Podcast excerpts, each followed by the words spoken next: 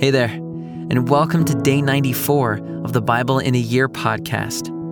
Our reading today is 2 Samuel chapters 11 through 13. We hope you enjoy today's reading. In the spring of the year, the time when kings go out to battle, David sent Joab and his servants with him and all Israel, and they ravaged the Ammonites and besieged Rabbah David remained at Jerusalem. It happened late one afternoon when David arose from his couch and was walking on the roof of the king's house that he saw from the roof a woman bathing, and the woman was very beautiful. And David sent and inquired about the woman. And one said, Is not this Bathsheba? The daughter of Eliam, the wife of Uriah the Hittite. So David sent messengers and took her, and she came to him, and he lay with her. Now she had been purifying herself from her uncleanness. Then she returned to her house, and the woman conceived. And she sent and told David, I am pregnant. So David sent word to Joab Send me Uriah the Hittite. And Joab sent Uriah to David. When Uriah came to him, David asked how Joab was doing, and how the people were doing, and how the war was going. Then David said to Uriah, Go down to your house and wash your feet. And Uriah went out from the king's house, and there followed him a present from the king.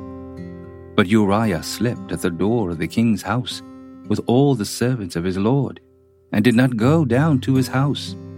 When they told David, Uriah did not go down to his house. David said to Uriah, Have you not come from a journey? Why did you not go down to your house? Uriah said to David, The ark and Israel and Judah dwell in booths, and my lord Joab and the servants of my lord are camping in the open field. Shall I then go to my house to eat and to drink and to lie with my wife? As you live and as your soul lives, I will not do this thing. Then David said to Uriah, Remain here today also, and tomorrow I will send you back. So Uriah remained in Jerusalem that day and the next. And David invited him, and he ate in his presence and drank, so that he made him drunk. And in the evening he went out to lie on his couch with the servants of his Lord. But he did not go down to his house. In the morning David wrote a letter to Joab and sent it by the hand of Uriah. In the letter he wrote, Set Uriah in the forefront of the hardest fighting, and then draw back from him, that he may be struck down and die. And as Joab was besieging the city, he assigned Uriah to the place where he knew there were valiant men. And the men of the city came out and fought with Joab. And some of the servants of David among the people fell. Uriah the Hittite also died. Then Joab sent and told David all the news about the fighting. And he instructed the messenger when you have finished telling all the news about the fighting to the king, then, if the king's anger rises, and if he says to you, Why did you go so near the city to fight? Did you not know that they would shoot from the wall? Who killed Abimelech, the son of Jerubbesheth? Did not a woman cast an upper millstone on him from the wall, so that he died at Thebez? Why did you go so near the wall? Then you shall say, Your servant Uriah the Hittite is dead also. So the messenger went and came and told David all that Joab had sent him to tell. The messenger said to David, The men gained an advantage over us and came out against us in the field, but we drove them back to the entrance of the gate. Then the archers shot at your servants from the wall. Some of the king's servants are dead and your servant Uriah the Hittite is dead also. David said to the messenger, Thus shall you say to Joab, Do not let this matter displease you. For the sword devours now one and now another. Strengthen your attack against the city and overthrow it, and encourage him. When the wife of Uriah heard that Uriah her husband was dead, she lamented over her husband. And when the mourning was over, David sent and brought her to his house, and she became his wife, and bore him a son. But the thing that David had done displeased the Lord. And the Lord sent Nathan to David. He came to him and said to him, There were two men in a certain city, the one rich and the other poor.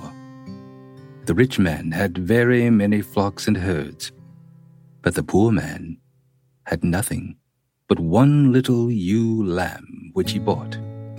And he brought it up, and it grew up with him and with his children. He used to eat of his morsel and drink from his cup, and lie in his arms. And it was like a daughter to him.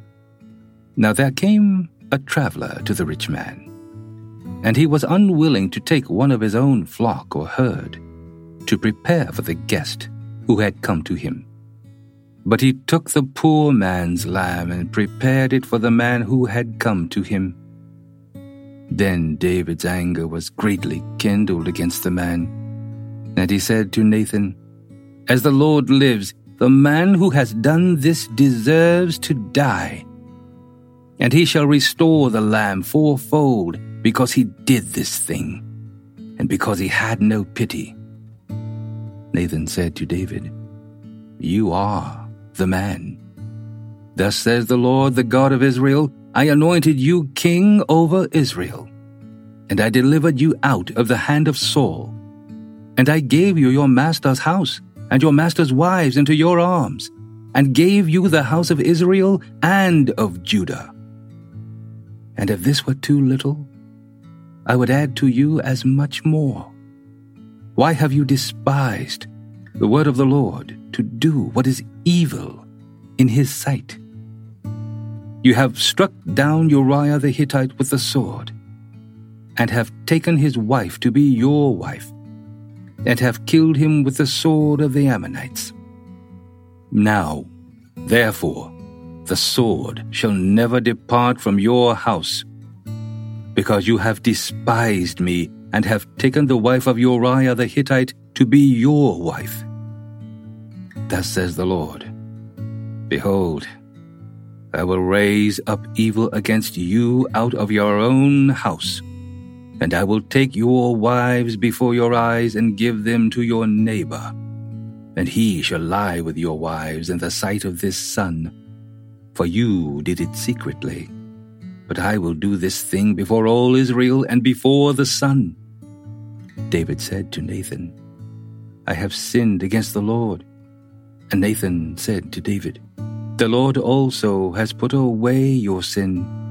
You shall not die.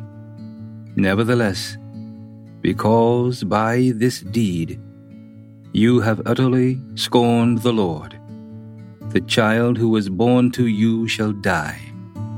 Then Nathan went to his house. And the Lord afflicted the child that Uriah's wife bore to David, and he became sick. David therefore sought God on behalf of the child. And David fasted and went in and lay all night on the ground. And the elders of his house stood beside him to raise him from the ground, but he would not nor did he eat food with them. On the seventh day, the child died. And the servants of David were afraid to tell him that the child was dead. For they said, Behold, while the child was yet alive, we spoke to him, and he did not listen to us. How then can we say to him, The child is dead? He may do himself some harm. But when David saw that his servants were whispering together, David understood that the child was dead. And David said to his servants, Is the child dead? They said, He is dead. Then David arose from the earth and washed and anointed himself and changed his clothes. And he went into the house of the Lord and worshipped. He then went to his own house. And when he asked, they set food before him, and he ate. Then his servant said to him, What is this thing that you have done? You fasted and wept for the child while he was alive. But when the child died, you arose and ate food. He said, While the child was still alive, I fasted and wept, for I said, Who knows whether the Lord will be gracious to me, that the child may live? But now he is dead. Why should I fast? Can I bring him back again? I shall go to him, but he will not return to me. Then David comforted his wife Bathsheba, and went in to her and lay with her. And she bore a son, and he called his name Solomon. And the Lord loved him, and sent a message by Nathan the prophet so he called his name Jedidiah, because of the Lord. Now Joab fought against Rabbah of the Ammonites, and took the royal city. And Joab sent messengers to David and said, I have fought against Rabbah. Moreover, I have taken the city of waters. Now then, gather the rest of the people together, and encamp against the city, and take it, lest I take the city and it be called by my name. So David gathered all the people together and went to Rabbah and fought against it and took it. And he took the crown of their king from his head. The weight of it was a talent of gold, and in it was a precious stone, and it was placed on David's head. And he brought out the spoil of the city, a very great amount and he brought out the people who were in it, and set them to labor with saws, and iron picks, and iron axes, and made them toil at the brick kilns. And thus he did to all the cities of the Ammonites. Then David and all the people returned to Jerusalem.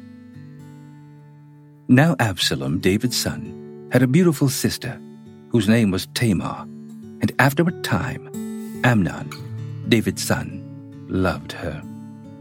And Amnon was so tormented that he made himself ill because of his sister Tamar, for she was a virgin, and it seemed impossible to Amnon to do anything to her.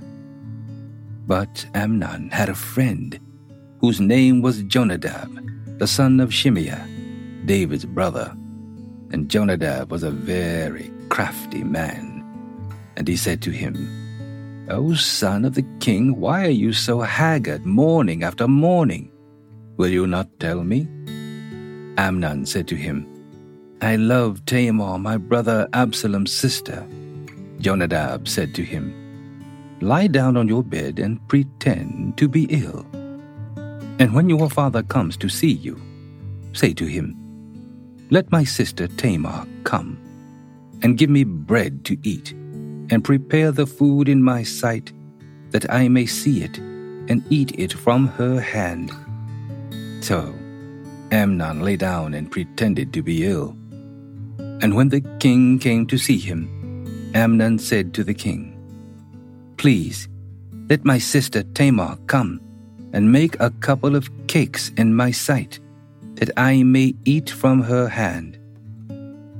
Then David sent home to Tamar, saying, Go to your brother Amnon's house and prepare food for him. So Tamar went to her brother Amnon's house, where he was lying down. And she took dough and kneaded it, and made cakes in his sight, and baked the cakes. And she took the pan and emptied it out before him. But he refused to eat. And Amnon said, Send out everyone from me. So everyone went out from him.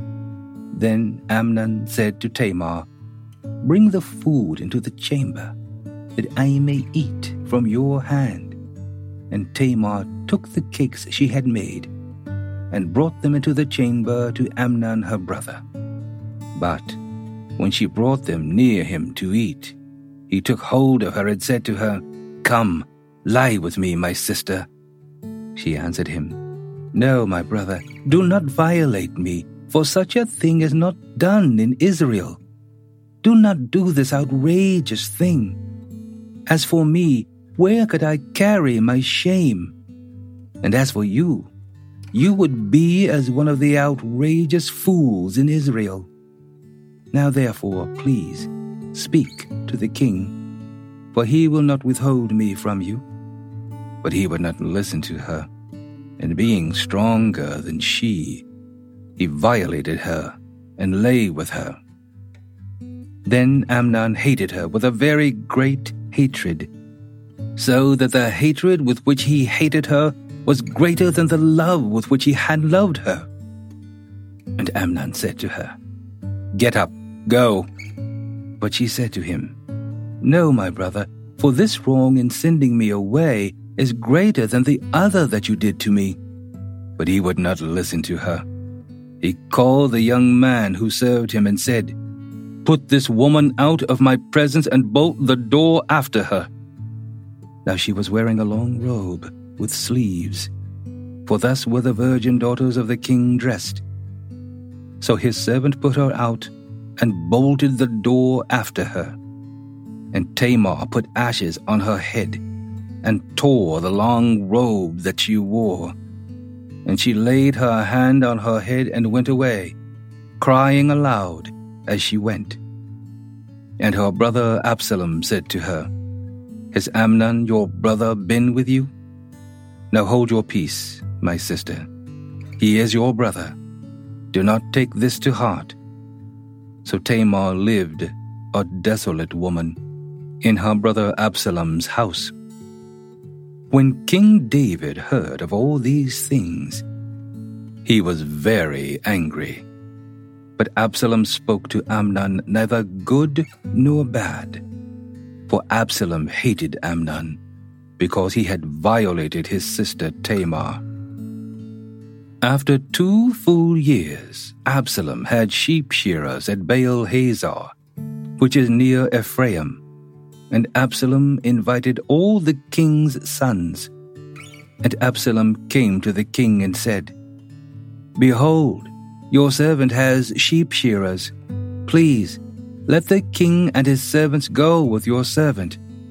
But the king said to Absalom, No, my son, let us not all go, lest we be burdensome to you.